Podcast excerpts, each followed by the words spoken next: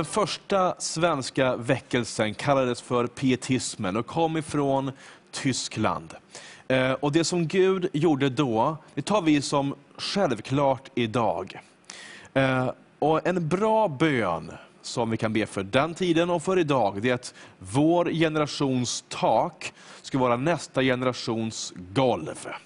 Men för att kunna leva i detta, för att kunna gå från härlighet till härlighet, så får inte vi glömma vad Herren har gjort. Och Isak, han grävde upp Abrahams brunnar, och det ska också göra idag. Så välkommen till Strömmar. Och välkommen också säga till Torbjörn Aronsson. Kul att ha dig här. Ehm, och den första svenska väckelsen, pietismen. Vad är det för någonting? Vad kännetecknas den av? Ja, det, det, är en lång historia. Men eh, pietismen kännetecknades av ett fokus på eh, personlig mm. erfarenhet mm. av Jesus mm. Kristus. Mm. Eh, och eh, en, eh, också ett, en betoning på eh, att mm. det kristna livet skulle levas fullt ut. Mm. inte bara vara någonting som man eh, bekände med sin mun i mm. kyrkan, utan det skulle bli en personlig erfarenhet. En personlig erfarenhet ja, till 100 procent. Exakt. Så att eh, man skulle både erfara att man var en mm. syndare, mm. Mm. att man hade fått sin synd mm. förlåten, mm. att man hade eh, fått det rätt ställt med mm. Gud, att man hade visshet om sin mm. frälsning, eh, att man levde ett liv som var helgat, avskilt för Herren, Eh, att man levde det i kallelser och, mm. och med en inriktning som Gud hade, mm. mm. hade gett, så att säga. Mm. Och det här kom till Sverige på 1600 och 1700-talet. Ja. Senare 1600-talet, antar jag? Ja, precis. Ungefär när kom det till första, Sverige? Första, eh, ja, första dropparna kan man säga sker genom att den första ledaren för pietisterna i mm. Tyskland, det är i Tyskland som pietismen uppstår som en slags förnyelserörelse ja. inom den lutherska kyrkan. Mm. Eh, det är att... Eh, ja, det är det som är Spener då? Som ja, är... precis. Filip Jakob Spener var eh, den man som startade den här rörelsen ja. i den lutherska kyrkan precis. i Tyskland. Då. Eh, han ville gärna förnya kyrkan i Sverige också mm. och han, han tyckte att eh, de svenska kungarna de hade spelat viktig roll mm. i Tyskland under 30-åriga ja, kriget. Precis. Och han var övertygad om att, eh, att Herren skulle sända en förnyelse mm. över eh, kyrkan. Mm. Eh, och han hoppades att de svenska mm. kungarna, då, eller kung och drottning, mm. skulle vara behjälpliga. Hur gick det då? det gick väl sådär. Eh, det fanns några exempel mm. på eh, kyrkoherdar som tog upp mm. eh, den piet, Speners pietistiska program. I Stockholm hade vi en del. Ja, och det fanns också i Falun en, mm. en kyrkoherde som heter Olof Ekman som yeah. faktiskt lyckades driva igenom ett, mm. ett program för att mm. förnya kyrkan. Precis. Sen fanns det då grupper kring hovet som var mm. påverkade av pietismen. Så det här är tidigt, väldigt tidigt skede. Då, Stockholm fanns det ju ja. sådana församlingar och Holmskyrkan som är riven idag, ja. som ligger där eh, Nationalmuseum ligger. Just det. Det, det var en pietistkyrka. Ja, så att under 1700-talet så kom det här att växa i Stockholm. Mm. Mm. Eh, och eh, det är en intressant historia. Mm, precis. Och sen kom också igenom eh, svenska krigsfångar också va? Ja. Kommer pietismen. Det gör de som var uppe i, var de i Sibirien till och med? Ja. Så att eh, pietisterna i Tyskland, när mm. de blev väckta och de mm. började leva ut sin tro på ett personligt mm. plan mycket mera, mm. så började man dels initiera mission, mm. man började också eh, skapa olika typer av välgörenhet, skulle man kunna kalla det, alltså eh, institutioner, mm. eh, verksamheter för att mm. hjälpa människor som hade det svårt. Eh, både föräldralösa och fattiga barn, mm. Eh, men eh, också krigsfångar. Just det. Så att eh, den andra stora ledaren för mm. pietismen, August Hermann Franke, mm. som lever i slutet av 1600-talet och under 1700-talets tidiga decennier, han började brevväxla med mm. de fångna svenska soldaterna mm. i Sibirien. Just det. Eh, soldater som hade hamnat i fångenskap efter Karl XIIs krig. Just det. Eh, och, eh, så att det fanns ju ett antal tusen tysk, svenska soldater mm. då i Sibirien. Just det. De fick biblar, de fick uppbyggelselitteratur, mm. de fick förnödenheter från, från eh, tyska Och när de kom hem till Sverige igen så kom de hem brinnande. Det var, så var det. Alltså att, mm. att grupper av dem eh, hade blivit väckta under mm. den här tiden och de wow. ville sprida evangeliet, de ville vara med och förnya ja. kyrkan i Sverige. Just det, häftigt.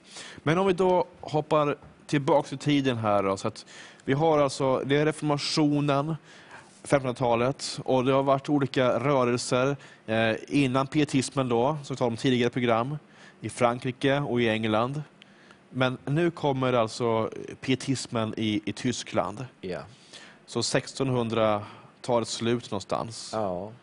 Eh, och då är det Spener ja. som börjar brevväxla med några vänner. Han, han startar någon diskussionsgrupp va?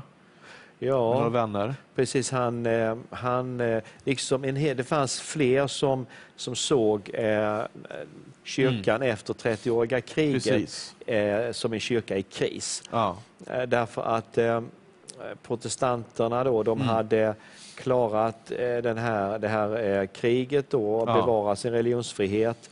Men tron hade blivit mer och mer formell. Mm. Man hade fått en renlärighetssträvan där man polemiserade väldigt starkt mot andra protestantiska riktningar, mot mm. den katolska kyrkan. Eh, och eh, det fanns lite förkunnelse som eh, ledde fram till människors pånyttfödelse mm. och helgelse. Alltså lite av det? Ja, utan istället så blev det predikningar som, där man excellererade i att visa upp sina kunskaper eller där man polemiserade, bedrev kontrovers teologi och föreläsningar. Och... Så den lutherska tron blev sorts intellektuell ja. renlärighet, alltså luthersk ortodoxi på något ja, sätt, stryker fram här. Så, så, är det. Alltså man beskriver det generellt och sådär. Sen är det naturligtvis som så att, att det är en generell bild och det fanns ja. de som var renläriga men fromma också. Mm, men, men, det fanns liksom en, en, en, en utbredd känsla av, eh, av att eh, den lutherska kyrkan hade stelnat till. Eh, man hade blivit alltför intolerant och, och renlärig och eh, det på ett negativt sätt. På ett negativt sätt, ja. Det praktiska kristna mm. livet, den här personliga upplevelsen av Jesus Kristus, den, den, hade börjat försvinna. Ja. Men parallellt med detta då, i Lutherska kyrkan, så växer pietismen fram, ja. som betonar det motsatta. Precis. Så den är en reaktion mot ett tillstånd mm. som fanns och eh, det fanns också en inspirationskälla från mm. puritanerna mm. eh, som ju betonade då den här personliga erfarenheten, mm. att man, man skulle se frukter av den mm. heliga Andes verk i sitt liv. Hade de läst böckerna kanske? Ja, så att man översatte uppbyggelselitteratur mm. eh, och så spred man den. Eh, så att eh, man läste i hela norra Europa så läste man varandras böcker. Då, ja. Och Spener han släppte en bok när han var 40 år gammal. Fromma övningar. Ja. Fromma önskningar. Fromma önskningar rent av till Pia och med. Desideria. Vad är det för bok? Och vad, vem, är, vem är Spener egentligen? Han, han var kyrkoherde i eh, Frankfurt ja. eh, i eh, västra Tyskland. Och eh, han eh, ville förnya sin kyrka. Mm. Och han trodde också att man behövde förnya prästutbildningen, mm. eller pastorsutbildningen. Mm. Eh, så att den här boken den eh, beskriver eh, då läget och en, också en vision om att mm. Gud i den sista tiden ska komma med vederkvickelse från mm. höjden. Apostlagärningarnas wow. tredje kapitel, 18 vers. Mm. Om inte jag minns fel nu, det, där står det om, om Petrus, Petrus predikar ja. om, om att eh, det ska komma tider då Herren återupprättar allting eh, vederkvickelsens tid mm. och eh, det där tog Spener fasta på. Han var övertygad om att man var på väg in i eskatologiskt skeende eh, och han, han såg framför sig att eh, det skulle ske en omvändelse av den katolska kyrkan mm. Eh, och att det också skulle ske ett återsamlande av mm. det judiska folket, en frälsning som Gud hade beredskap i tidens ände. Det är väl ganska unikt för den här tiden? Ja. Han, han börjar tala om eskatologi, det vill säga ja. förväntan på Jesu an, andra ankomst. Ja. Och det har inte jag hört om tidigare i, i den här historien. Nej, precis. Alltså under reformationstiden Mm. så, så fanns det eh, inslag av det. Mm. Eh, Luther eh, trodde att han levde i de yttersta dagarna. Mm. Han såg inte framför sig en återupprättad kyrka Mm. utan han trodde att han befann sig i domen över kyrkan och, och Antikrist hade Mm. eh, kommit, Segrat ganska eh, segrat och sådär. Så att, men eh, så småningom så, så Det har varit 500 år försvann eskatologin. Va? Och, eh, Ja. Eh, på mitten av 1600-talet så är det återigen puritaner som återupplivar eskatologin. Eh, och de börjar laborera Mm. med bibeltexterna och profetiorna är man Just det. intresserad av. Och, Mm. Så att det där Det påverkar finns lite grann. också. Och Spener tar upp det här en gång Ja. till. Och betonar också judarnas återkomst till Ja. Israel. Han, eh, jag tror inte att han var inne på, på huruvida han var inne på Israel nu är jag lite Nej. osäker på, men han, han var övertygad om, förmodligen så fanns det med i kalkylen så att säga, och eh, vad han såg framför sig det var helt enkelt Romarbrevets profetia om att, att Israel ska bli frälst i ändens tid och så. Slöjan ska dras bort Ja. och så vidare. Precis. Som det står där. Ja. Okej. Jättespännande. Ja, det är jättefascinerande och på något Ja. vis så är det, det här är hans ingång och då Ja. tänker han sig om det här ska ske, ja då måste ju församlingen måste återupprättas, Ja. det måste ske en förnyelse i, i våran lutherska kyrka. Och så betonar han den personliga upplevelsen av Jesus. Ja. Relationen med den. Det finns några fler personer här. Vi har Herman August Franke, Ja. som också är eh, inte bara ganska, utan väldigt viktig i det här sammanhanget. Vem är det? Eh, August Hermann Franke, vi har kanske en bild på Jag honom. Vem, vem är han? Han är, nu ska vi se, här har vi bilden på August Hermann. Franke. Han var en eh, Ganska lärd ser han ut att vara. Ja, han var en lärd man. Eh, Det var helt enkelt som så att Speners program togs emot Ja. i vissa kretsar. Mm. Bland annat eh, i Berlin som Ja. var huvudstad i Preussen. Och, Han är 30 år yngre än Spener, Ja. ungefär. Så att han är andra generationens pietist. Och med honom så får eh, pietismen en, en eh, lite annan utformning. Eh, så att Franke gick själv igenom en botkamp Okej. eh, där han upplevde den här vägen då från Mm. syndakännedom eh, till en stark upplevelse av syndernas förlåtelse och pånyttfödelse. Eh, och eh, han menade att varje kristen måste Ja. uppleva detta. Mm. Eh, Och han drog ut konsekvenser av det. Han menade att man i princip skulle veta vilken klockslag och datum och så vidare. Som man blir frälst på. ja, Wow. I lutherska kyrkan. ja, Det är ganska unikt för att vara luthersk Ja. kyrka man tar dem idag. precis. Wow. att, eh, han, man kan säga att han, han, han, han, han vred så att säga, Mm. väckelsemomentet, Ja. gjorde det ännu starkare. Just det. Eh, Wow. och så, han eh, verkade då i en stad som heter Halle, Mhm. söder om eh, Berlin, där man hade startat ett nytt universitet. Det. Och det universitetet i Halle det blev ett Mm. centrum för pietismen under flera decennier. Mm. Så Wow. att det där var, var intressant. Mm. Vi kan ta föregående Ja. bilder Det här. här är en annan bild tror jag, vi men tar den här ja. bilden alldeles strax. Men vad heter det? Halle, ja precis. Det var en bild på ett hus här också, det var barnhem tror Precis, jag, exakt. som han också grundade. Precis, så att han, han var en, en, en oerhört energisk person. Ja. Här har vi Weissenhaus i Halle. Weissenhaus i Halle. Ja.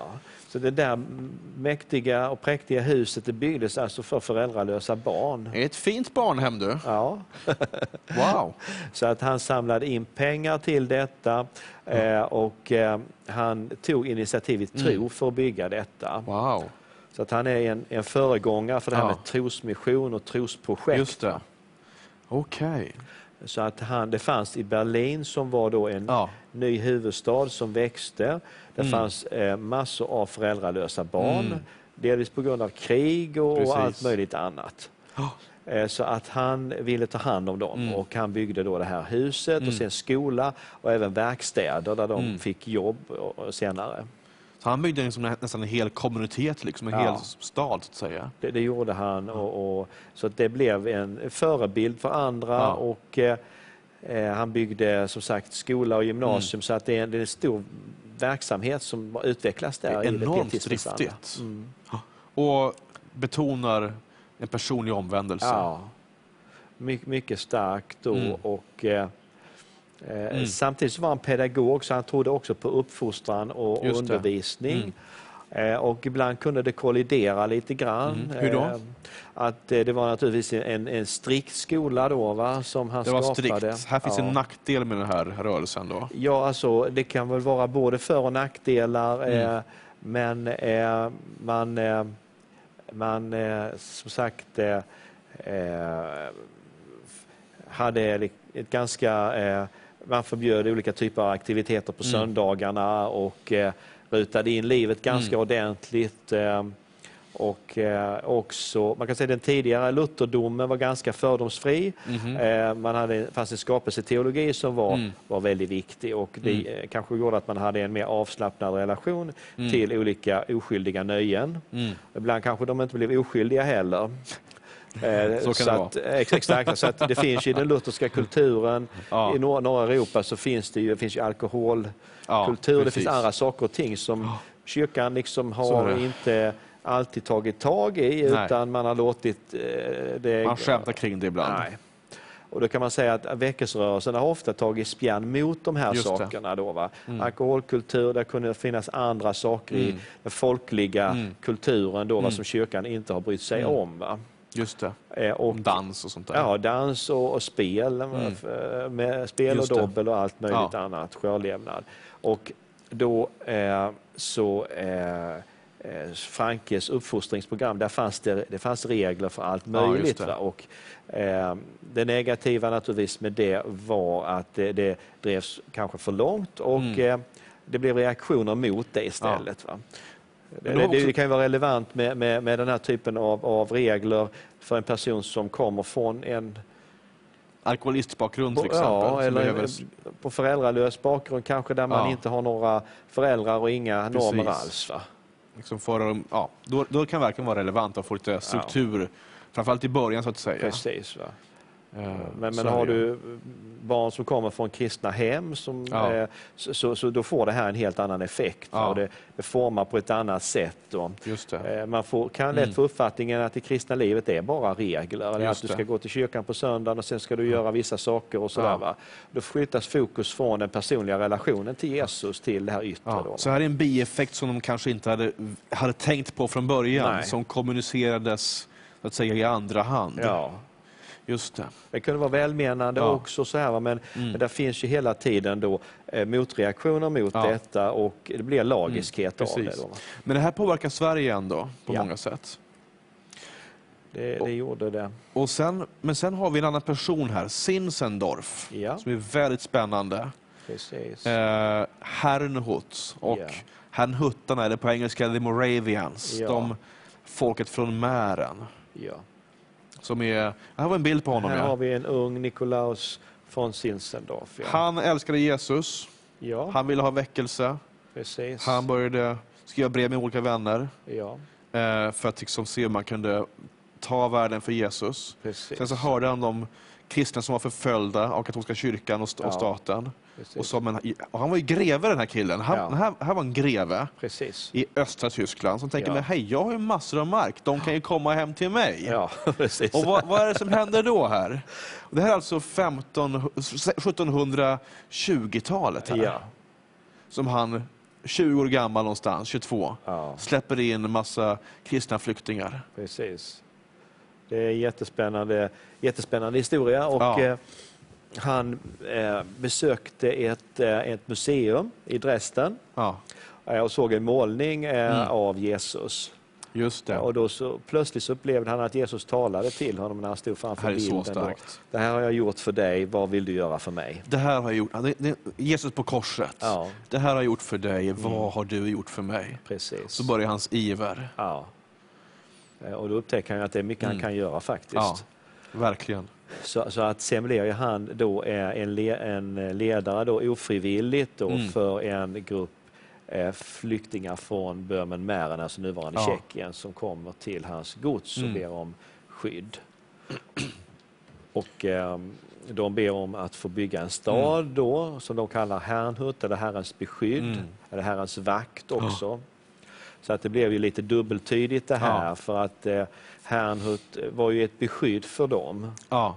Samtidigt så blev det en Herrens vakt så småningom, Precis. för man startar ett böne Precis. arbete De började be ja. dygnet runt i över hundra år. Mm. Mellan 1727, tror jag, ja. fram till jag tror att det är typ 1840 som det här mm. Någon slutade. Ja, Men det är så starkt för den här väckelsen, och jag, det har ju jag stått med, jag, ja. det här har jag grävt jättemycket i. Men det här är ju någonting som väckelserörelser idag ja. hämtar ifrån. 24-7-benrörelsen ja. tar sitt ursprung härifrån. Ja, den har sett i England framför allt Precis. och spritts över världen. Ja. tar sitt ursprung härifrån. IHOP, där de ber har bett dygnet runt sedan 97, ja. tar sitt ursprung härifrån. Och många andra väckelserörelser talar om The Moravians, yes. herrnhuttarna, som de som la grunden för hela alltså den evangelikala väckelsen och ja. härifrån börjar också all evangelisation ja. i stor skala. Precis, man kan säga att, att det fanns eh, tidigare eh, evangelisation och mission bland protestanter, men att eh, det, De här börjar sända missionärer ja, regelbundet. Det, här är det, sker det liksom trosinitiativ som är mycket mer långtgående. Ja. De första protestantiska missionärerna som skickades ut på ett medvetet sätt. Ja. man bortser från kolonier, ja. protestantisk, eller eh, brittiska och svensk, den svenska kolonin i ja. Delaware och så vidare, ja. fanns det ju präster och en del av dem evangeliserade och missionerade ja. till indianer. Men om man bortser från det mm. så, så, är det de första missionärerna som sänds ut, de sänds mm. ut av August Hermann mm. Franke mm. eh, i slutet på 1600-talet till Indien mm. Eh, och eh, till den danska kolonin där. Mm. Och eh, faktum är att Zinzendorfs mormor var, fanns med i kretsen mm. kring detta. Ja. Så att han växte upp med, med berättelser Stark om det här. Då, va? Jag tror att han också var uppfostrad på Halle faktiskt. Ja, han lite osäker. Jo, han gick gymnasiet i Halle. Så han var sänd till Halle. Ja. Men han tog också spjärn lite grann mot den här striktheten. Ja. Så här huttarna, eller Moravians, ja. de var lite mera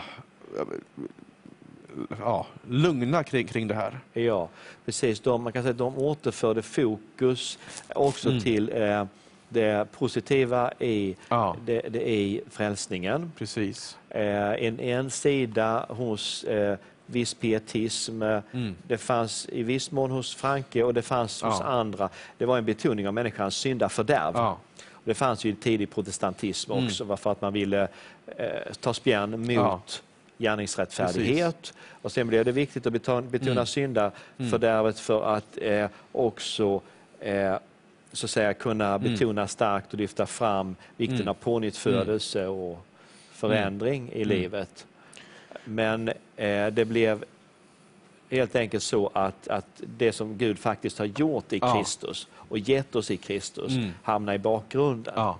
Men de kan få en bild här på byn Herrnhut, ja. tror jag. Men, men här faller ju alltså Först blir det splittring igen. Det samlas massa pionjärer, massa folk ja, som samlas. Precis. Kring år 20, 1700, 1722 kommer de. Ja. Samlas och så bygger de upp den här staden.